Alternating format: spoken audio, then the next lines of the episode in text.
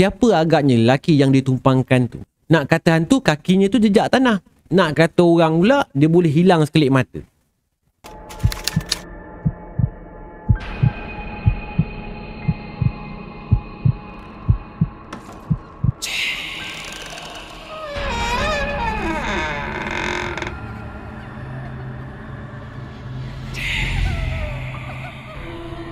اللهم صل على سيدنا محمد وآله وصحبه وسلم Bismillahirrahmanirrahim. Allahumma salli ala Sayyidina Muhammad. Assalamualaikum warahmatullahi wabarakatuh. Salam sejahtera, salam satu Malaysia dan salam satu Nusantara. Selamat kembali ke Malam Mistik. Nama aku Anas Rahmat, storyteller yang menghantui malam sunyi anda. Alright guys. First kali aku nak ucapkan terima kasih buat korang yang sudi menonton dekat channel Anas Rahmat ni. Walaupun aku tahu kadang-kadang tu ceritanya best, kadang-kadang tu ceritanya tak best, kadang-kadang cara penyampaian aku tu okey, kadang-kadang tak okey. Aku tetap juga nak ucapkan terima kasih banyak-banyak kat korang. Baru-baru ni aku ada terima banyak komen-komen positif daripada korang. Aku pun nak terima kasih juga pasal komen-komen tu.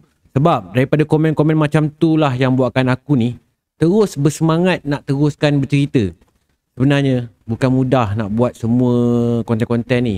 Ha, ada orang tu fikir jadi YouTuber ni kerjanya mudah je. Ha, cakap sikit-sikit terus dapat duit lepas tu kaya. Kan? Sebenarnya nak jadi YouTuber ni tak semudah yang kurang sangka. Betul. Kalau jadi YouTuber ni nak fikirkan pasal nak dapat duit je kan. Alamatnya memang cepatlah korang ni putus asa. Betul.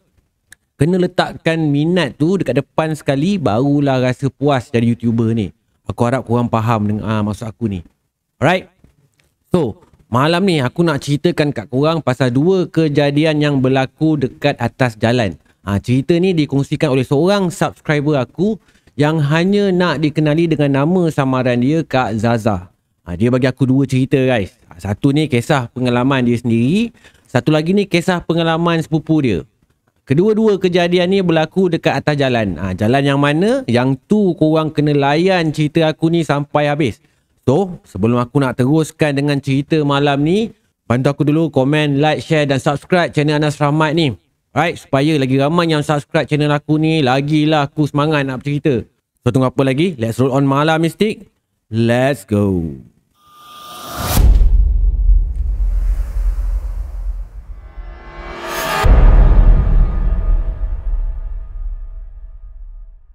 Kisah ni berlaku pada Kak Zaza ni pada tahun 1999 yang masa tu dia suami dia dengan seorang baby dia ni dalam perjalanan daripada kampung nak menuju ke Shah Alam melalui lebuh raya pesisiran pantai barat.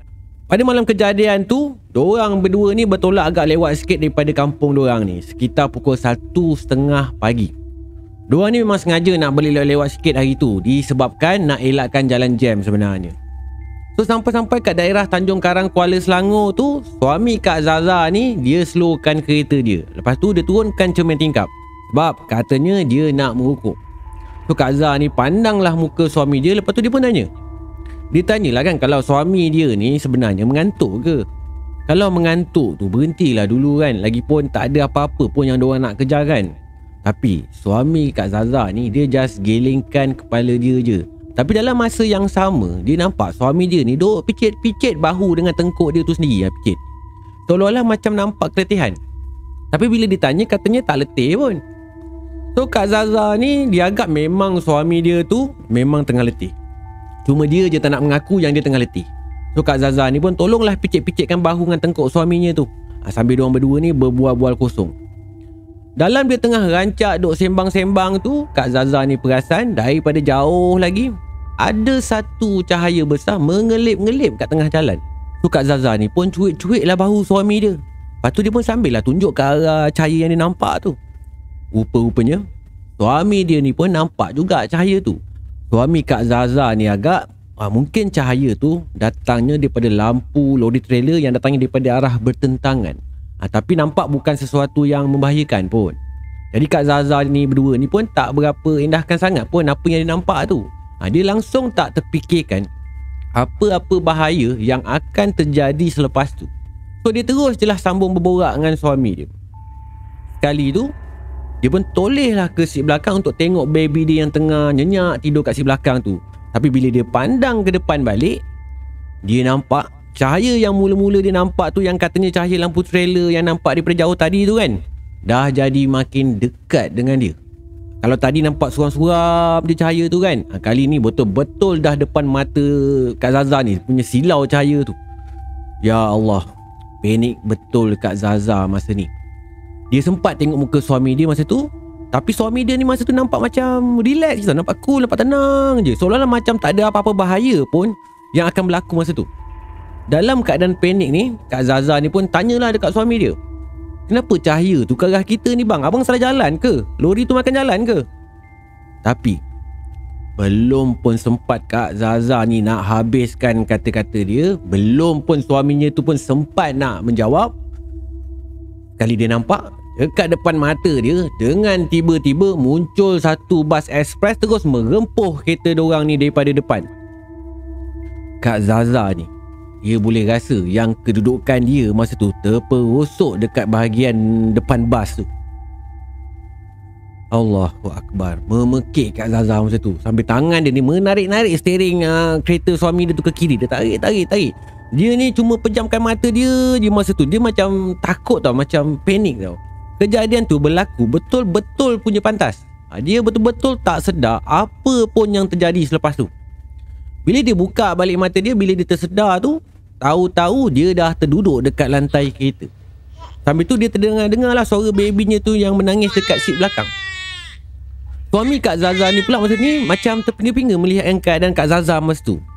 Dia pun pelik. Dah kenapa tiba-tiba bini dia ni menjerit?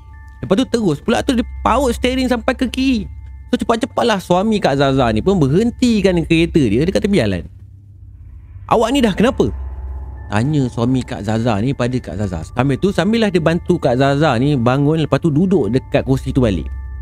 Terus suaminya sambung lagi. Awak tahu tak? Perbuatan awak ni boleh buat kita ni accident tau.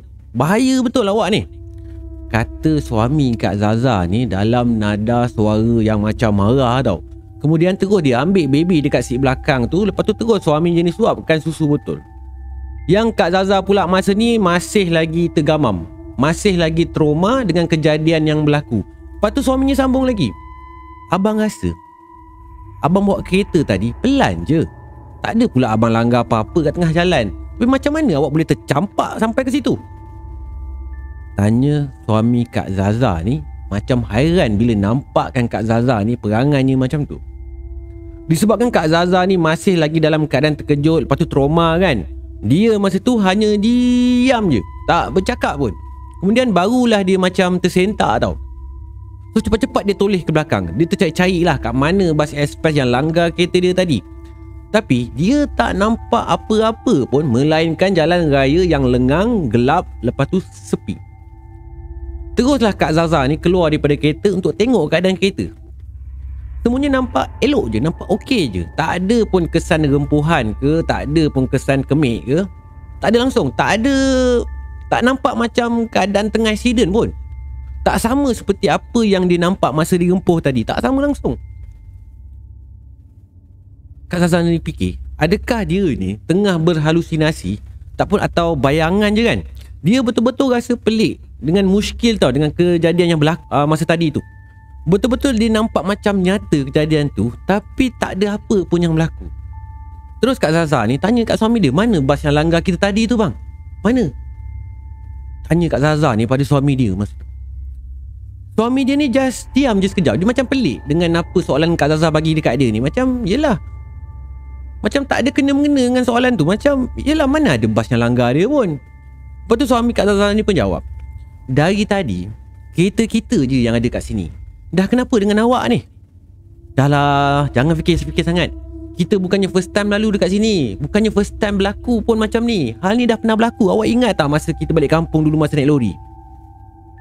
Sebenarnya Ini bukan kejadian mistik yang pertama yang berlaku pada dorang Bila dorang lalu dekat kawasan tu. Bukan yang pertama pun. Sebelum ni dah pernah kena dah pun. Kes yang sebelum ni Masa diorang berdua lalu dekat atas jalan tu Masa tu diorang naik lori Dengan tiba-tiba entah daripada mana agaknya Tiba-tiba ada orang tua naik basikal melintas dekat depan lori. Panik suaminya Kak Zaza masa tu nak ngelakkan orang tua tu. Disebabkan nak elakkan orang tua yang naik basikal tu Hampir-hampir jugalah lori diorang ni nak terbalik.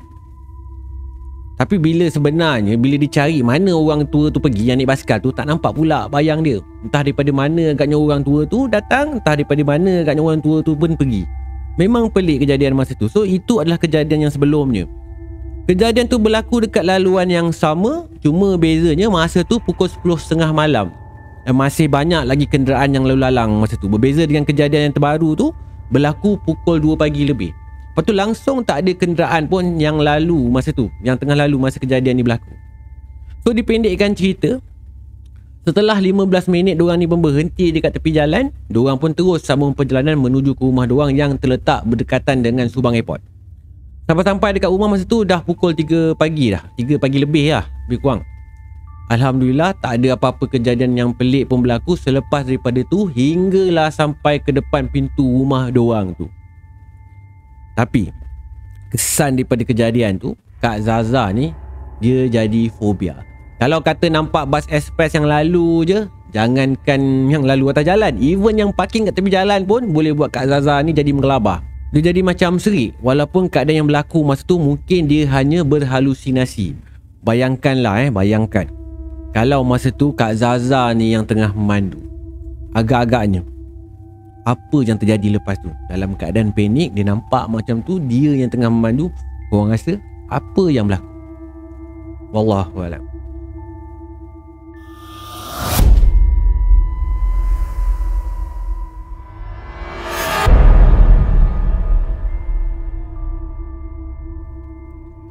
Kisah yang kedua ni terjadi dekat abang sepupu Kak Zaza. Azmi nama dia. Kisah ni berlaku pada tahun 2003 yang masa tu si Azmi ni dalam perjalanan balik daripada Kelang menuju ke Tanjung Karang. Kisahnya macam ni. Awal pagi tu, si Azmi ni ke Kelang atas urusan kerja. So siap-siap kerja masa tu, tengok-tengok waktu dah pun nak petang. So selepas semua kerjanya selesai, si Azmi ni pun fikir sebelum nak menuju balik ke Tanjung Karang tu, alang-alang dah kerja dekat Kelang kan. So dia pun ambil keputusan untuk singgah kat rumah kakaknya dulu yang terletak dekat Meru ha, sebelum nak menuju balik ke Tanjung Karang. So bolehlah dia rehat sekejap, ha, dengan solat dulu ke sebelum nak balik ke Tanjung Karang tu kan. Lagipun dia memang dah letih sangat dah masa tu. So disebabkan Azmi ni terlalu penat sangat masa tu, dia pun tertidurlah sekejap dekat rumah kakaknya tu. Sedar-sedar daripada tidur, waktu dah pun lewat malam. Teruslah si Azmi ni jadi kelang kabut. So bergegaslah dia sambung perjalanan dia ke Tanjung Karang. Dipendekkan cerita, lebih kurang pukul 12.45 malam macam tu, Azmi ni pun bergegaslah mulakan perjalanan dia balik ke Tanjung Karang daripada Meru tu. Awal-awal perjalanan, semuanya nampak lancar je. Nampak elok je dengan suasananya malam tu nampak aman je kan. Kecuali adalah beberapa biji buah kereta tu dengan lori trailer yang kejar trip agaknya. So drive punya drive punya drive Sedar tak sedar Dia dah pun memasuki kawasan daerah Kapal ke Kuala Selangor. Tiba-tiba Dekat tengah perjalanan tu Daripada jauh lagi Si Azmi ni terperasan. Ada kelibat seseorang Tengah berjalan terhoyong hayang dekat tepi jalan. Dia pun buka lah lampu tinggi. Ha, Sebab nak perhatikan kelibat orang tu dengan lebih jelas kan Rupa-rupanya kelibat tu adalah kelibat seorang lelaki yang tengah berjalan terjengkit-jengkit kaki dia sambil bawa beg sandang ni, sambil bawa backpack ni. Dalam hati si Azmi ni pun terfikir juga, ke manalah agaknya orang ni nak pergi malam-malam buta macam ni. Kat jalan gelap pula tu. Mabuk kot orangnya ni. Tak pun, kalau tak mabuk, mungkin orang ni orang tak siuman. Tu fikir si Azmi masa tu. So sebaik je kereta Azmi ni melintas je dekat lelaki tu Lelaki tu terus berhenti berjalan Lepas tu dia terus berpalingkan muka dia ke arah muka si Azmi ni. Sambil melambai-lambai tangan dia Ni seolah-olah macam suruh si Azmi ni berhenti. Terkejut jugalah Azmi masa ni. Terkejut sebab macam tak sangka pula Yang lelaki tu akan tahan kereta dia dengan tiba-tiba. Memang dia tak expect langsung Yang lelaki tu akan tahan dia. Betul-betul dia tak terfikir pun. So atas dasar sifat kemanusiaan Si Azmi ni pun berhentikanlah kereta dia bila dah berhenti tu Dia pun buka lah cermin kereta dia ni separuh. Sebenarnya Masa ni dia pun risau juga kan. Manalah tu orang tu pun rompak kan. Tapi Azmi ni nampak Laki tu just berkaki ayam je. Pakaiannya pula tu macam koyak-koyak. Lepas tu pula banyak kesan darah dekat baju dia Dekat kawasan dahi ni dengan siku dengan lutut lelaki tu ni Ada banyak kesan luka. Luka tu macam luka yang masih baru tau.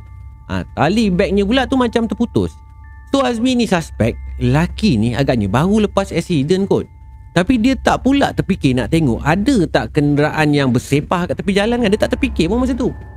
So dia pun tanya, Encik accident ke? Lelaki tu just anggukkan je kepala dia. Tapi perlahan je dia angguk tau. Dia macam... Pelan je lelaki tu anggukkan kepala dia. Lepas tu Azmi ni offer lah dekat lelaki tu untuk bawa lelaki tu pergi ke hospital. Tapi lelaki tu just gelengkan kerja kepala dia. Dia tak nak si Azmi ni tumpangkan dia sampai ke hospital. Dia tak nak. Tapi dia nak minta Azmi ni tumpangkan dia sampai dekat satu tempat ni je. Ha, tak jauh pun daripada situ. So Azmi ni pun teruslah pelawa lelaki tu masuk ke dalam kereta dia.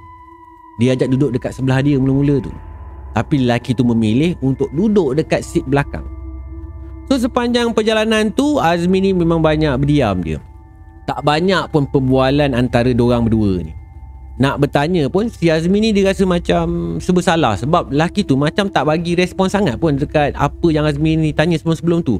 Dia lebih banyak anggukkan kepala dia tak pun dia gelengkan kepala dia. Tak banyak pun apa-apa conversation masa tu. So bagi si Azmi ni dia pun faham. Mungkin laki tu masih lagi trauma kot sebab baru lepas accident kan. Mana kan nak tahan sakit badan-badan lagi mana kan tengah otak tengah bela-bela lagi kan so Azmi ni pun dah faham lah so dia malas pun nak tanya banyak So sekali-sekala tu adalah si Azmi ni dia duduk jeling ke cermin pandang belakang dia tu nak tengokkan keadaan lelaki tu.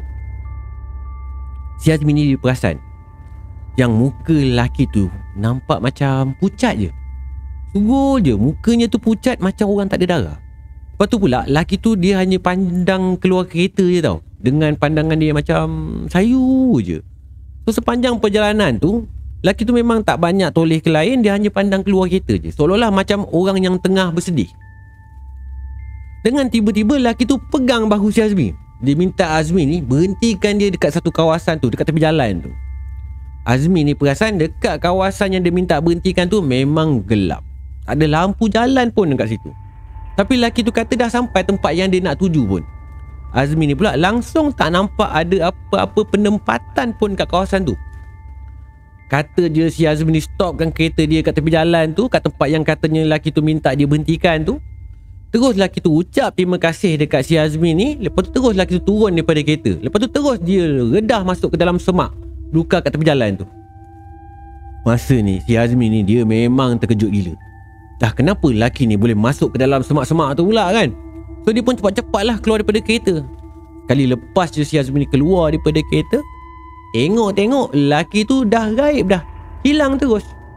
Azmi ni fikir mungkin dia tersepak batu agaknya masa turun daripada kereta. Lepas tu jatuh terus masuk ke dalam semak. Azmi ni pun tercecek jugalah kan mana lelaki tu pergi kan. Dia carilah lelaki tu dekat tepi-tepi kawasan semak tu. Tapi langsung tak nampak bayang pun lelaki ni. Betul-betul punya gaib dah lelaki ni. Kesekejapan betul dia hilang macam tu je. Azmi ni memperhatilah kat kawasan sekeliling tempat tu Memang tak ada jalan Memang tak ada laluan pun Nak masuk ke dalam kawasan semak tu. Tak ada jalan Tak ada laluan pun ke dalam semak tu. So buat apalah kita nak masuk kat situ kan? Lagipun memang langsung tak nampak pun ada kawasan penempatan rumah ke kilang ke kawasan tu Langsung tak ada. Kalau ada pun hanya pokok kelapa sawit Dengan pokok-pokok hutan je. Takkanlah lelaki ni nak masuk ke dalam hutan-hutan malam-malam gelap-gelap gelita macam tu kan? Macam tak logik pula bunyinya kan? Masa ni terus berderau jantung si Azmi ni Berderau-derau, berdegup-degup dah jantung dia. Bila dia tercait-caitkan lelaki tu langsung dia tak nampak bayang, Azmin pun masuk balik ke dalam kereta dia lepas tu terus sambung perjalanan dia. Dalam tengah dia memandu tu, otak si Azmin mula dah terfikir.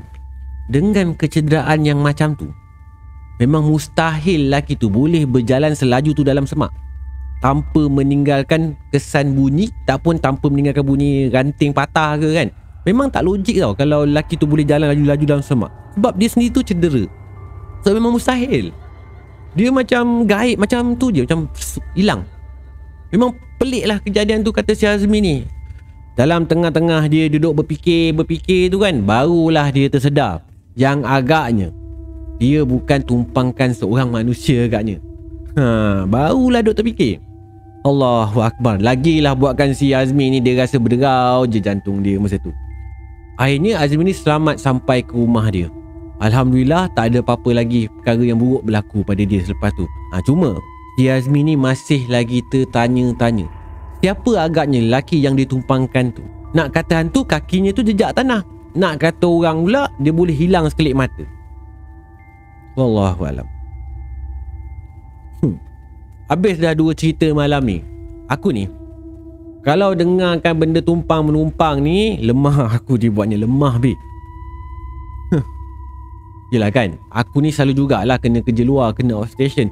Selalu jugalah drive seorang-seorang Tak kisahlah waktu malam ke siang ke Aku kerap. Kerap drive seorang-seorang Tapi aku selalulah amalkan tips yang mak aku ni bagi. Tips ni pernah aku kongsikan dulu Dekat cerita aku yang lepas. Aku tak ingat cerita yang mana Tapi aku ada share dekat dalam cerita aku yang lepas-lepas ni Aku tak ingat Tapi tak apa Aku share lagi sekali tipsnya. Selain daripada aku ni berselawat sebelum aku nak mulakan perjalanan tu Tak pun bacalah doa naik kenderaan ke Tak pun bacalah apa-apa doa yang aku nak baca Aku akan penuhkan seat belakang aku ni dengan barang. Aku letaklah buku ke Aku letak bantal ke Senang cakap biar tak ada ruang untuk siapa-siapa duduk dekat seat belakang aku tu.